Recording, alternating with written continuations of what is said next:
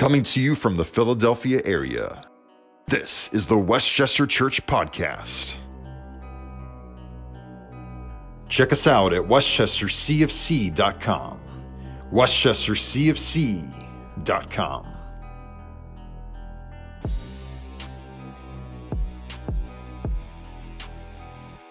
And I just woke up happy this morning. Just happy to be alive. Happy at the realization that this morning, while news anchors report bad news and depressing news and sad news, that I have a privilege and a blessing to broadcast good news to us. And I've got some good news for us this morning.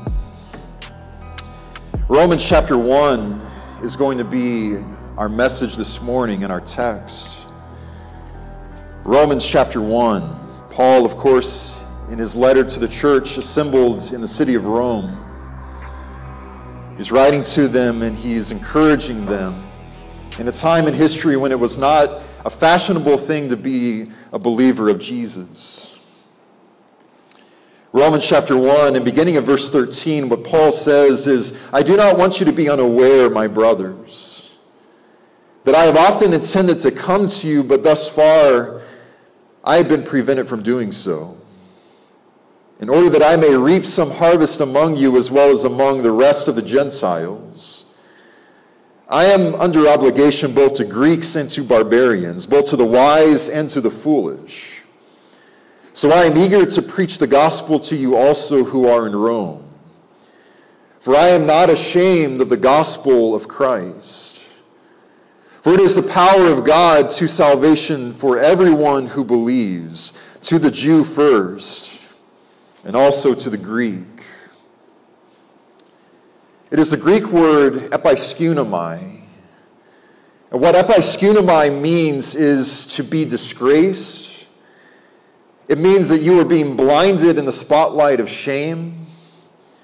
It means that you are a person who has a reluctancy to either say something or to do something out of fear from potential embarrassment that that thing or that person might bring to you. It means that you feel so utterly ashamed at the thought of existence that you, your only wish is to disappear and to never be seen or ever heard from again. And we all know what it means to be ashamed. We all know what that feels like. Sometimes being ashamed comes to us as individuals. I was looking at my iPod just the other day. And all of these songs that I have accumulated through the years, it's just amazing how many of them, if you have an iPod over, you know, 9 or 10 or 12 years, just how many songs you begin to accrue. And I'm going through my, my iPod. I've got Otis Redding on there. I've got Marvin Gaye. I've got all of these greats, right? And yet then I begin marveling at these other songs that somehow have made their way onto my iPod. I don't know how they ever made their way onto it, but there they were. And I was looking at this one song from the 1990s, and it's a song called I'm a Barbie Girl in a Barbie World. It's fantastic. Come and be a Barbie girl with me. And I'm thinking, how did this get on my iPod? I mean, when was this? I mean, I, I was absolutely disgraced by this. It's like, I did not put this on my iPod, or did I? I, I never listened to this song. I never liked this song, but lo and behold, here it is on my iPod. And I was so utterly disgraced by this that I just erased it off of my iPod and out of my life forever. Because that's what you do when you are, are ashamed of something, you remove yourself from it, you divorce yourself from it forever. Sometimes being ashamed comes to us as individuals. Sometimes it is a relative of ours. And I'm just assuming, but I think just about all of us has at least one member of our families who's just a little bit out there. You know what I mean when I say that? And by what I just explained a moment ago, in my family, I'm probably it. I mean, he's got Barbie Girl in his iPod, but you know, but long time ago, we had a relative in my family. He's no longer with us.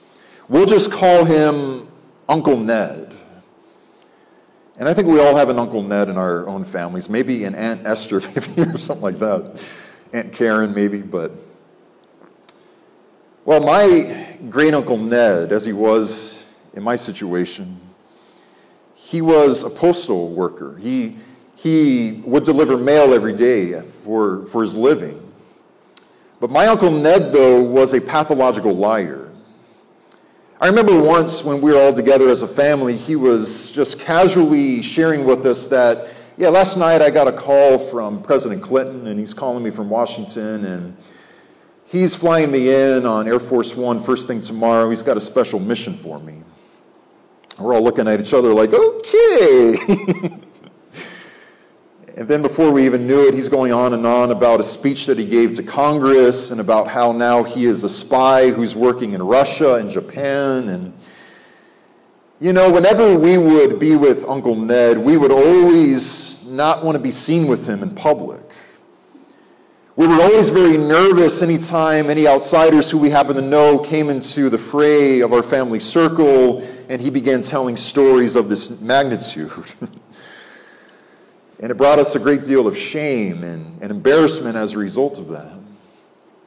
Sometimes it's us, sometimes it's relatives, and then sometimes it's seeing the, the great misfortune of other people.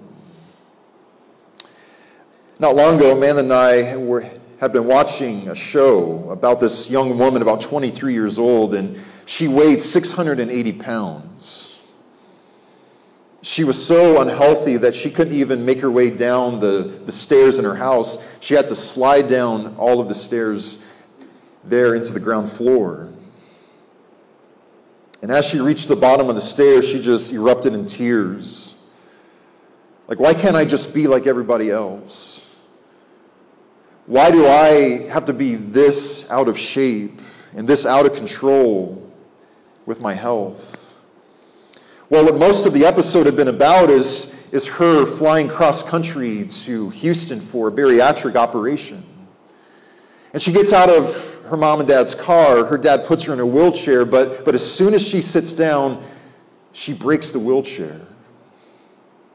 She, and you know, she just hangs her head in shame, like, here we go again.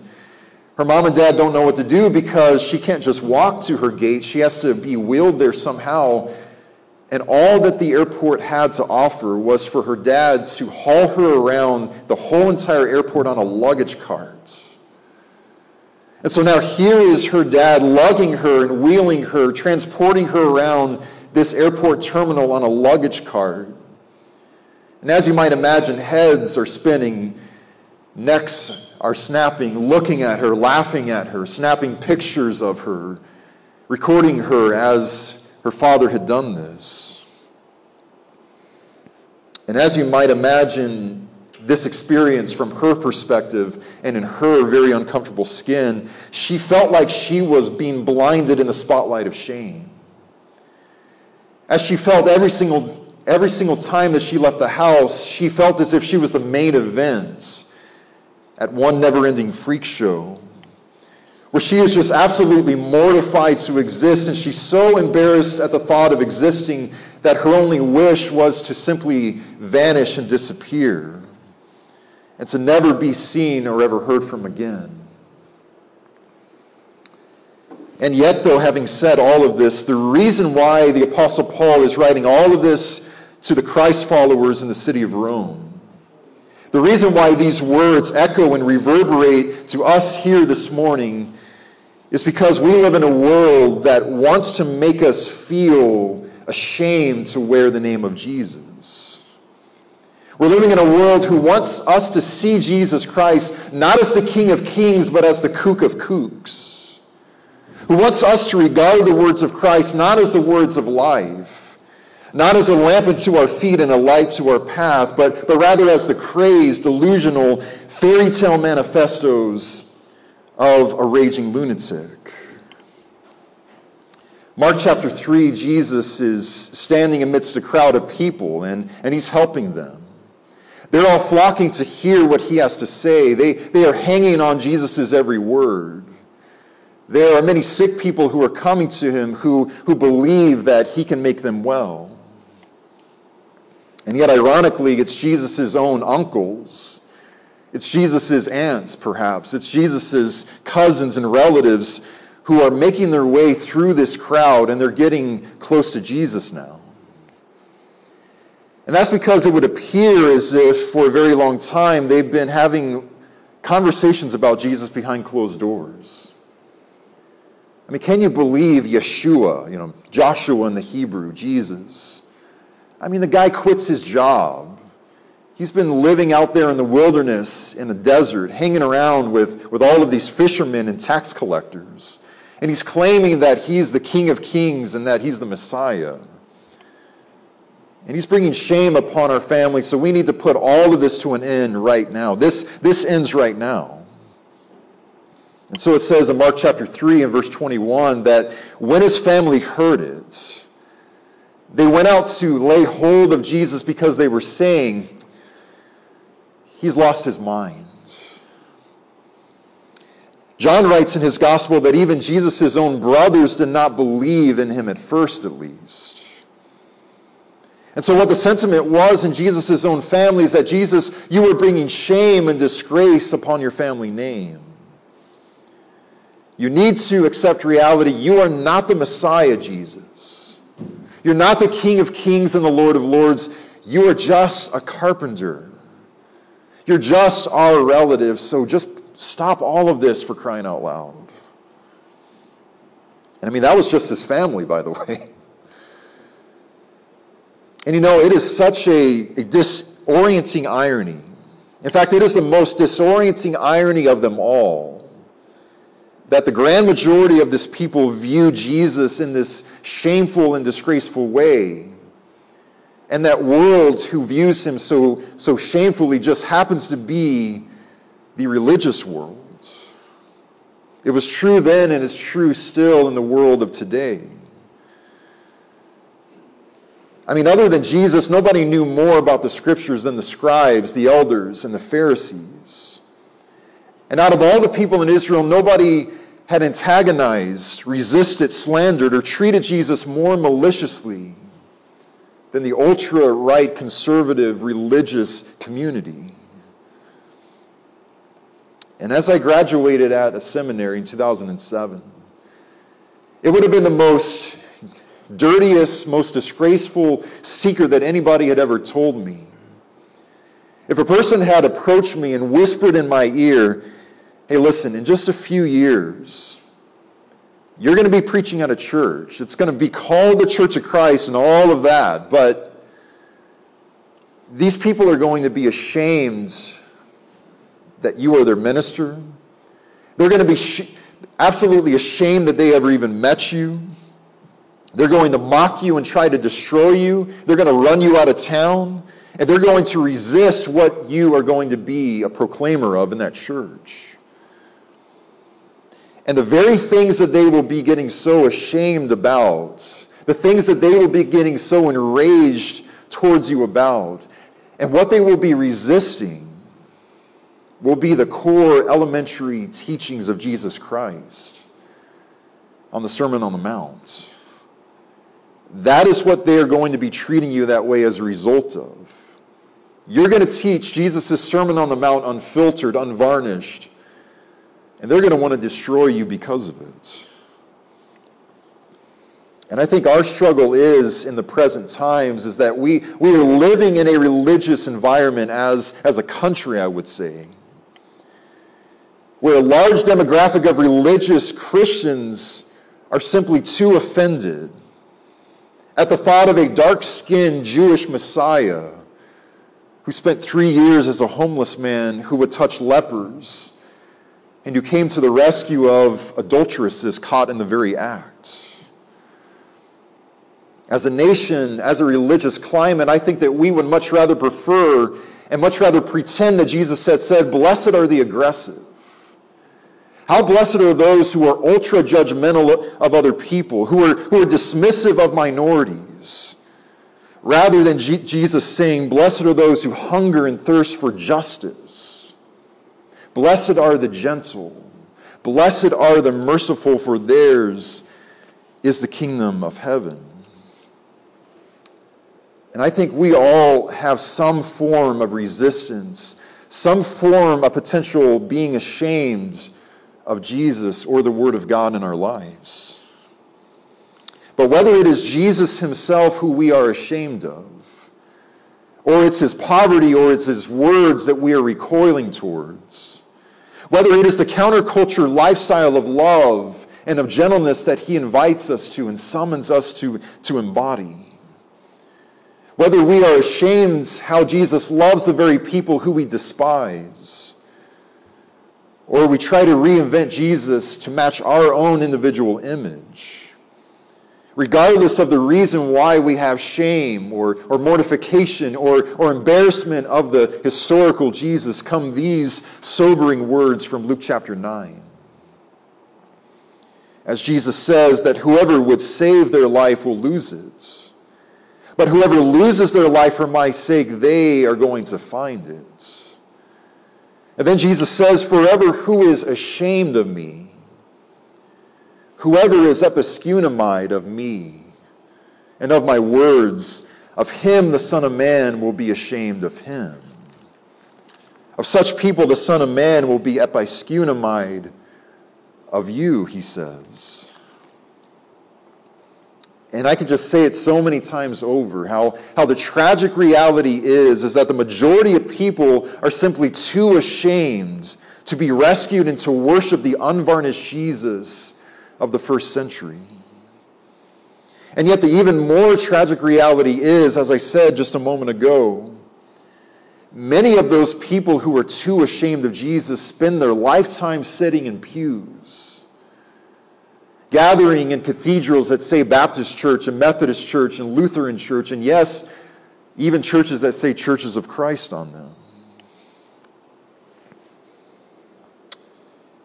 And yet, now, as Paul is writing his letter to the Jesus people of Rome, we need to understand that he is writing this as public enemy number one of the religious and of the non religious world. I mean, they tried to humiliate Paul away from being a Christian.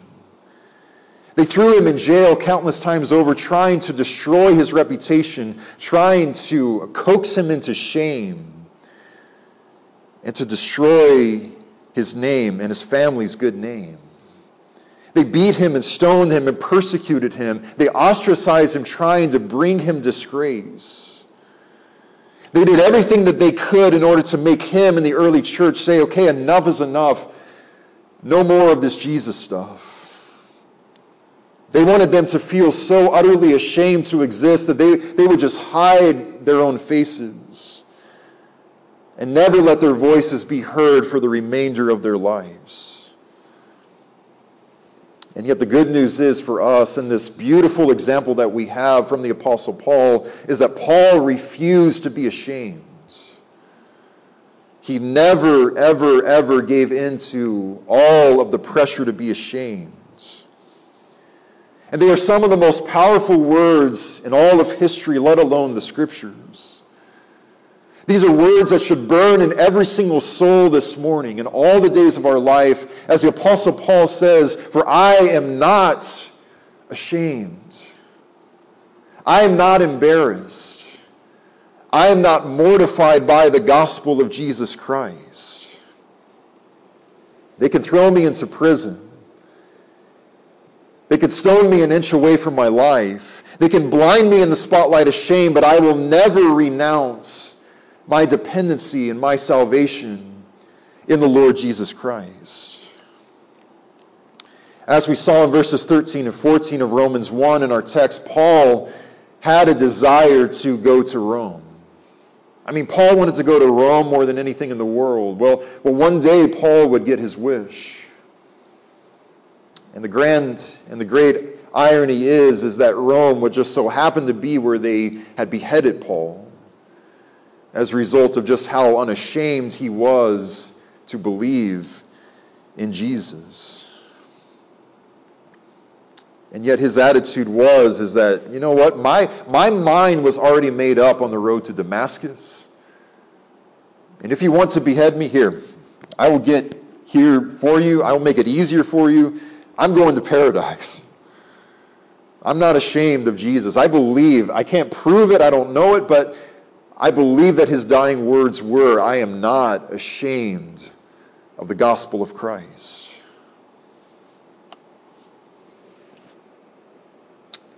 You see, his dying wish and his dying attitude was is that I am not mortified of God's love story for an unlovable humanity. I'm not humiliated by a God who loves us so much that he left heaven in order to undergo that humiliating, naked, ghastly death of a criminal's execution on a cross. Paul says that I am not ashamed of the gospel, and here's why. He says, because it is the power of God to salvation for everybody who believes. Yes, he says there, there had been a time when, when it originated with, with the Hebrew people. These are the people who Jesus came from. It's the people who had the temple and the Ark of the Covenant and, and all of that for, for all of those generations. And yet we should be rejoicing this morning because the good news just keeps getting better and better for us, where, where he says, but, but it is also for the Greek. It's also for all of those barbarians out there. And I mean, I, I am a barbarian.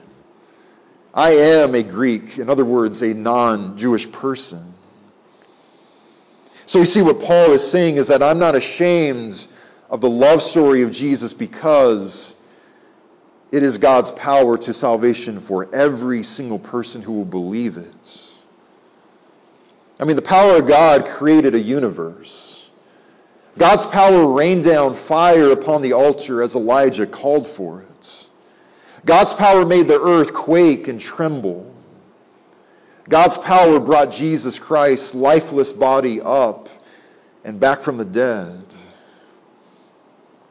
And yet, nowhere is the power of God more fiercely evident than in that moment where we heard the gospel for the very first time and it burned within our hearts. And we arrived at the realization that no matter who I am, and no matter all of the horrible despicable, unspeakable things that I've done in my lifetime, because of Jesus and his cross, now sin is forgiven. Sin is washed away. And so, what this means is that I'm going to be rescued tonight. God is going to write my name in heaven before I go to sleep tonight. And whenever I leave this earth, whenever it is and however I go, I'm going to spend eternity in his paradise. And yet, you know, if I had to choose what is the most remarkable wonder of all of the gospel, it would be these words. Out of Hebrews chapter 2 and starting in verse 9. As a Hebrew writer speaks about Christ, this is what he says. Where he says, But we see him who for a little while was made lower than the angels, namely Jesus, crowned with glory and honor because of the suffering of death, so that by the grace of God he might taste death for everybody. And when that says everybody, that means everybody. See, this is good news because Jesus died for you and he died for me. He died for Donald Trump and he died for Joe Biden, and he loves us all with an equal love. And now, in his great love, he is calling us to love all of humanity, no matter who it is, to look at them and to feel a love for them in our souls, just as he does. As it continues in verse 10 of Hebrews 2, it says, For it was fitting that he for whom and, and by whom all things exist, in bringing many sons to glory, should make the founder of their salvation perfect through suffering. For he who sanctifies and those who are sanctified all have one source. And then I especially want us to hear these precious words, where the Hebrew writer says, And that is why he is not ashamed. He is not embarrassed. He is not mortified to call us his brothers and his sisters. Hebrews 11 and verse 16, in the context of, of Abraham and Moses and Noah and, and all of the giants of the faith, And yet, I believe also speaking about anybody who will believe in him the way that, that they had believed in his powers. It says, Therefore, God is not ashamed to be called their God, for he has prepared a city for them. And I mean, I don't know, for God who knows every act that we've ever done, who knows every unspeakable sin that we have ever committed, that we would never want each other to ever know that we've done. For God who knows every single last thought that we have ever entertained in our minds, both good as well as dark and sinister. I mean, we would expect God to recoil and to wince at our very faces from all of the embarrassing, humiliating ways that, that we have brought disgrace upon his name out there in the world. And yet instead, he unabashedly loves you and he unabashedly loves me.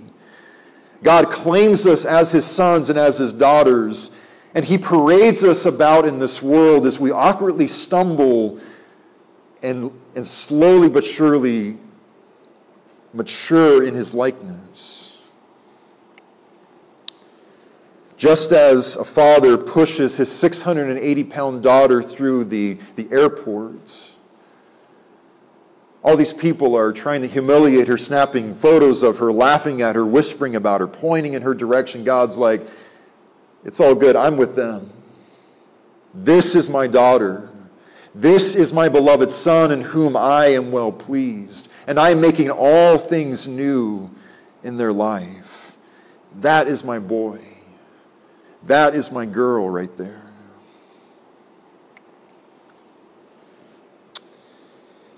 Well, five years ago, Amanda and I were at a restaurant. And it was at, the, at a time in my life when my speech deformity was at its very worst. And it's a very long, crowded restaurant, very long line, and everybody's expecting you to just get your order out in like three seconds and get on to the next person. And I had so much anxiety as I tried to speak that I opened up my mouth and no words came out. And I spent 45 seconds, maybe an hour or um, a minute straight, just, just silently twitching and convulsing, trying to get words out of my mouth, but I just couldn't get them out of my mouth. So I just reach and, and I just write it down and I, I just hand it to the cashier. And I just slowly look up and I'm not exaggerating, every single person in that restaurant was staring at me, smirking at me, whispering about me, laughing at me. And yet, that is except for just one individual.